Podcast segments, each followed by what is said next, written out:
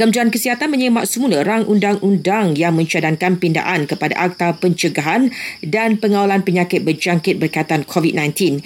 Ia menyaksikan beberapa penalti dan hukuman dikurangkan susulan bantahan beberapa pihak.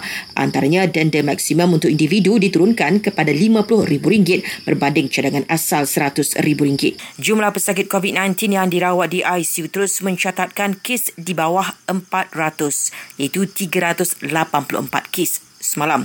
Manakala daripada 3,900 kes harian yang dilaporkan di seluruh negara semalam, cuma 2.2% berada dalam kategori 3 hingga 5. Sementara itu, 41 lagi kes COVID-19 dikesan di Politeknik Nilai menjadikan jumlahnya kini 52 kes. Setiausaha negara Amerika Syarikat memendikkan lautannya ke Asia Tenggara berikutan seorang daripada peserta rombongan disahkan positif COVID-19 selepas tiba di Malaysia.